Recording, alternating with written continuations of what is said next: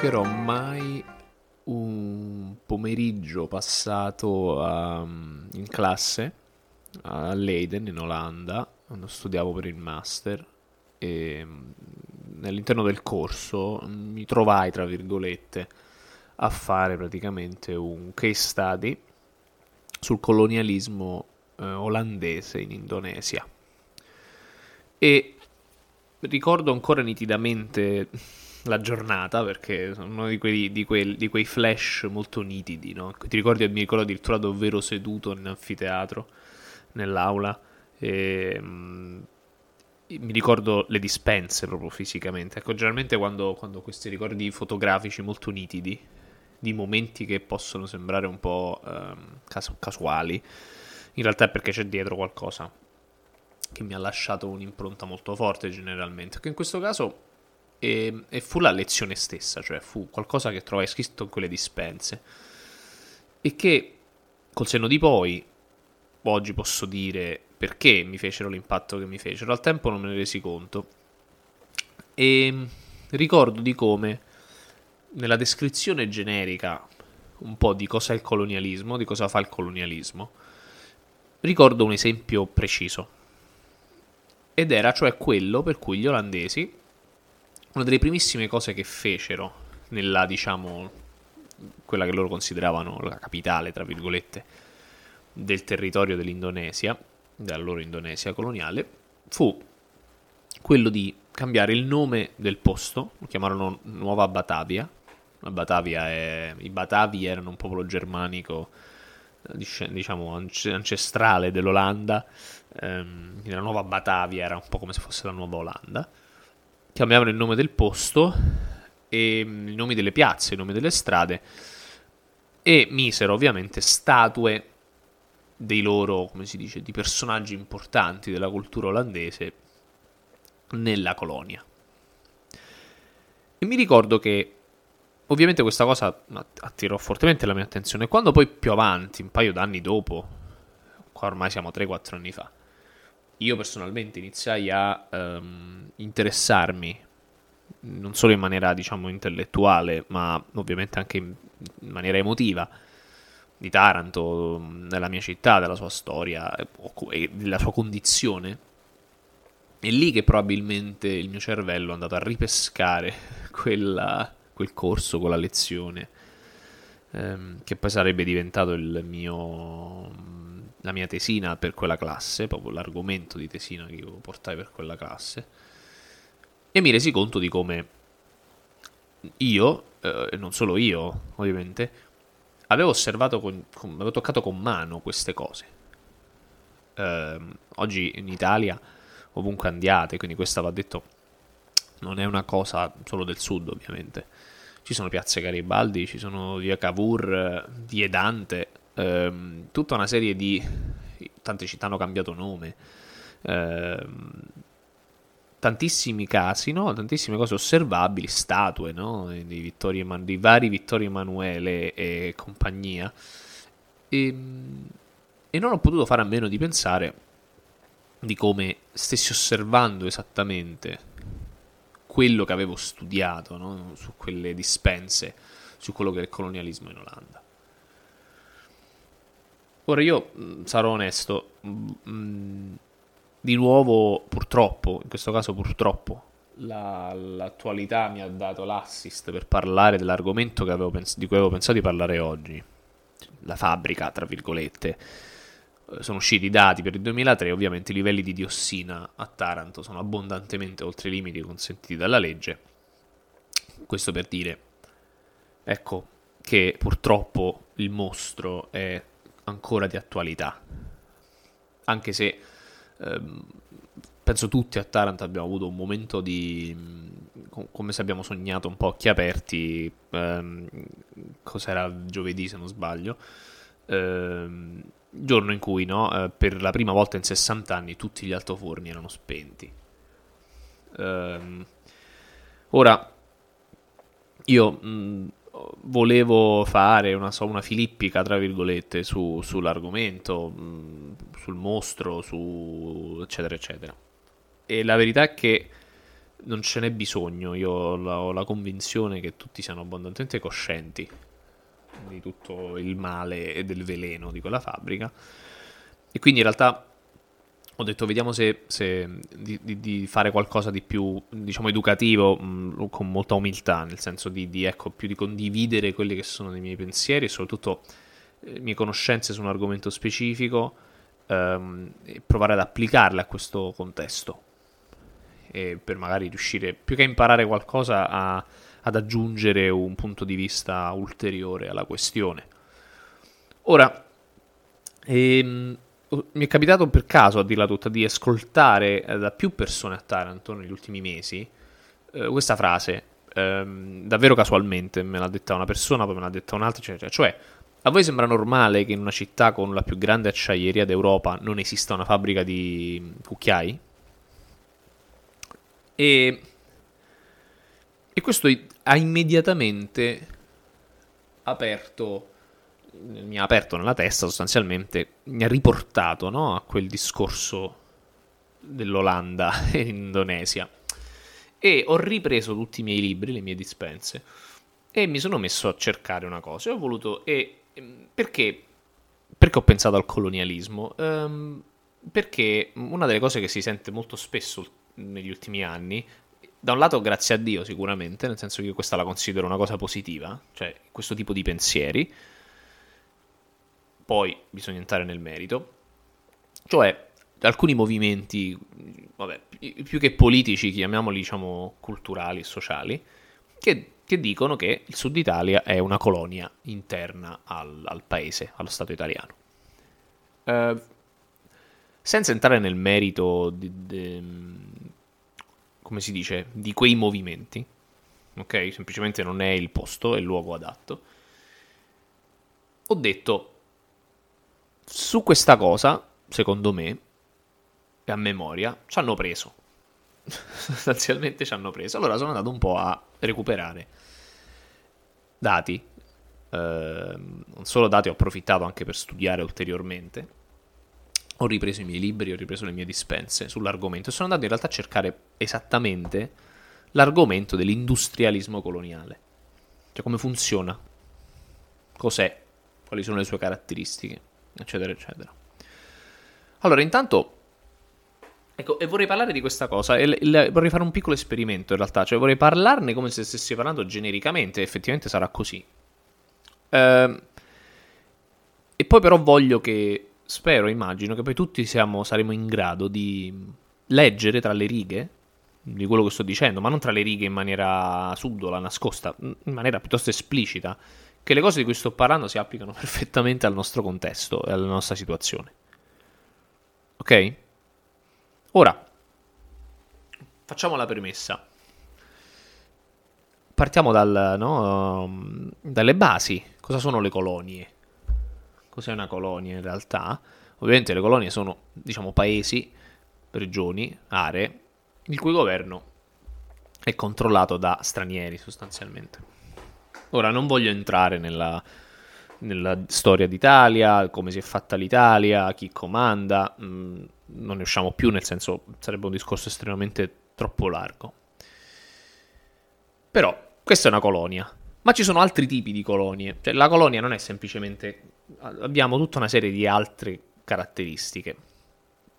Ok? Ci sono quindi le colonie, ok? Ci sono le dipendenze, ad esempio, Ok, cioè le dipendenze hanno un governo, diciamo, indigeno, un governo locale, la cui autonomia è limitata, ok, dalla dominazione, dalla forza di fattori stranieri esterni alla situazione locale. Ok? E una situazione simile hanno quelle che consideriamo quasi colonie, cioè governi indigeni e locali con un'autonomia politica e piuttosto limitata da trattati mh, imposti con la forza. Con la forza non vuol dire per forza militare, con la forza. Ecco, se guardiamo ad esempio Taranto, sicuramente, rispetto, soprattutto rispetto oggi, a quello di cui stiamo parlando oggi, cioè la, l'Ilva, la fabbrica, è piuttosto evidente che, almeno da un punto di vista politico, questa è la situazione. Situazione di quasi colonia, di dipendenza perché Taranto non ha la possibilità politica di decidere per se stessa rispetto a questa fabbrica. Questo lo, osserviamo tutti, lo vediamo tutti. Ora, però, come succede questa cosa? Perché ovviamente uno potrebbe dire, ah, ma i tarantini eleggono il loro sindaco, ah, ma i tarantini, eccetera, eccetera. Ecco, come si cementa, ecco, come cementa un potere coloniale il suo controllo su una dipendenza, su un territorio?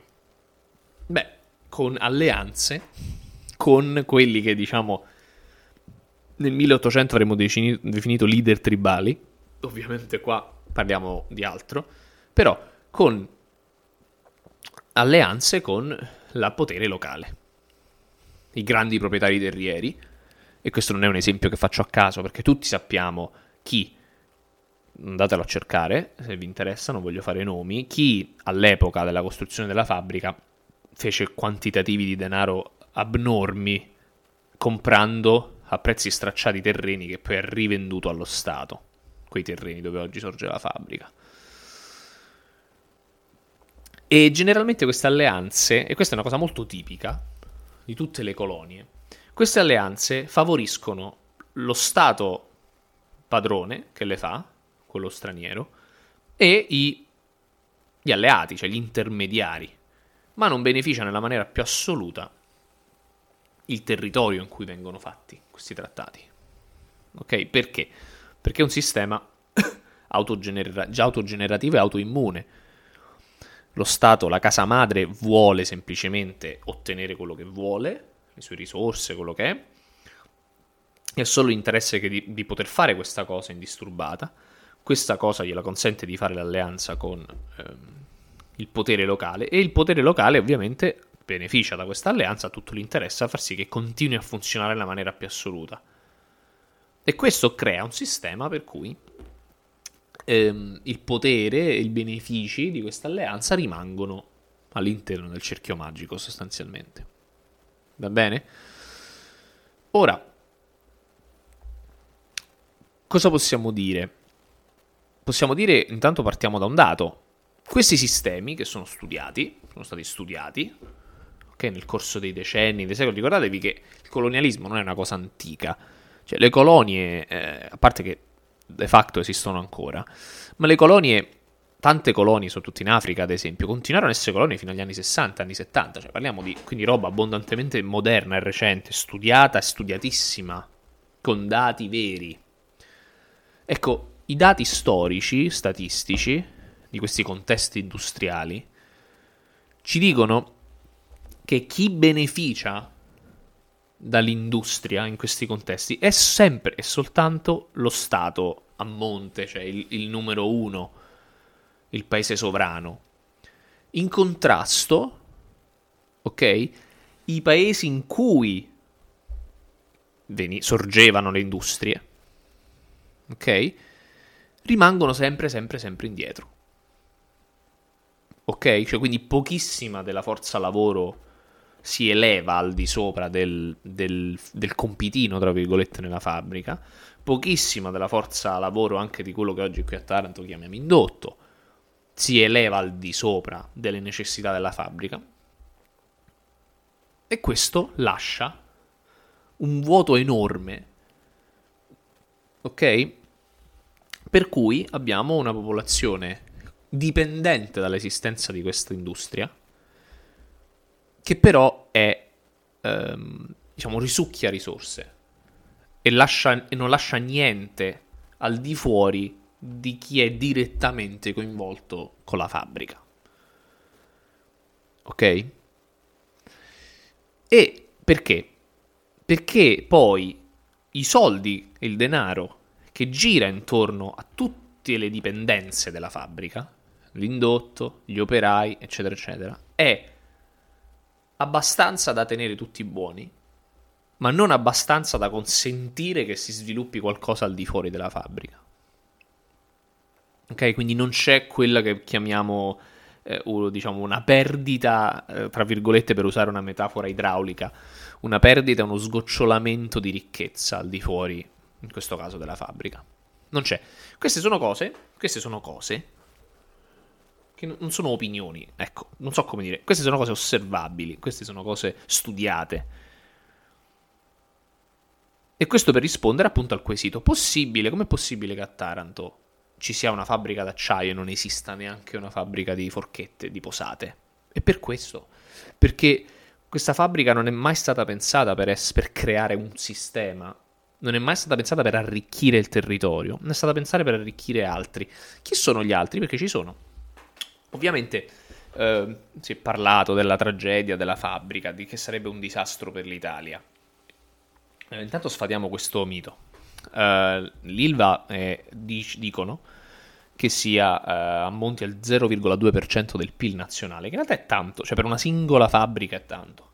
Il problema è che questo 0,2% non conta in maniera molto disonesta i debiti che ha la fabbrica. Quindi più che lo 0,2% del PIL, l'ILVA è in perdita, cioè costa, è un costo per lo Stato. Per lo Stato, quindi per le nostre tasche, è un costo. Ok? Dice quindi com'è possibile, cioè che interesse ha lo Stato a mantenere questa fabbrica? Ve lo dico io chi è che ha l'interesse a mantenere questa fabbrica. Ve lo dico io chi ce l'ha. Chi è che compra dall'Ilva? Mm? Facciamo alcuni esempi. Chi compra dall'Ilva?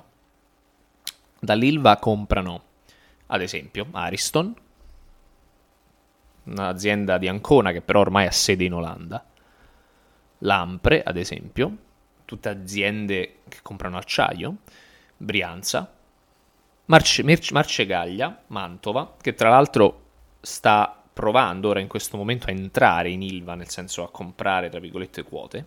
Ecco, a proposito.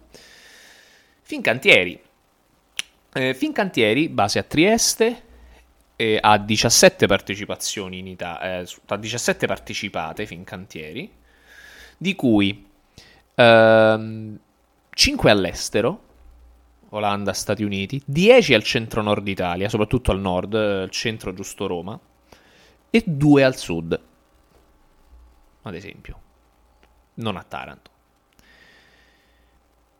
Ora, questo per dire cosa? Per dimostrare appunto quello che stavamo dicendo, che la ricchezza prodotta da questa fabbrica, sempre che ne produca, non rimane qui, non è mai stata pensata per rimanere qui. E che oggi chi vuole che questa fabbrica continui a funzionare, probabilmente non è manco lo Stato, tra virgolette, che appunto nella fabbrica in realtà vede solo un costo, perché questa fabbrica non, non, non, non vale niente sul PIL nazionale, alla faccia di quello che dicono grandi fenomeni eh, che vivono di, di, di, sogni, vivono di patriottismo, vivono di, di interventismo, profezio, pro, di, protezionismo, che dicono che un, un'Italia senza acciaio non è un grande paese. Ecco, questa gente che ancora crede alle favole dell'Italia, come che l'Italia è un grande paese ovviamente, um, non è vero. L'Ilva è un costo come l'Italia. L'Ilva come l'Italia è un costo e basta. Ora, la cosa grave di tutto ciò è che in altri paesi, quegli altri paesi che avevano l'industria pesante come la nostra, fabbriche come l'Ilva, appunto, quindi fabbriche del periodo post bellico, anni 50-60, sono tutte state chiuse, tutte, dalla prima all'ultima. Non c'è neanche una fabbrica che dice se è stata rimodernata, è stata... No, l'hanno fatte nuove dove l'hanno fatte e quelle sono state chiuse. Ora io non voglio fare ora la parte del, del naif, del, del, ragazzino che dice che lì a Bilbao hanno fatto un museo, ehm, nella Ruhr uh, a Dortmund ne hanno fatto un altro e a Pittsburgh hanno fatto gli ospedali. Non è quello il punto. Um, il punto è che però sono fabbriche che sono state chiuse. Sono state chiuse per due motivi. Uno, ovvio, chiaro, non si possono rimodernare. Mm? Io uh, più a più riprese ho, ho, fortuna di avere alcuni amici che sono ingegneri, a più riprese sono venuti a trovarmi spesso qui a Taranto a più riprese mi hanno sempre detto rispetto a questa fabbrica.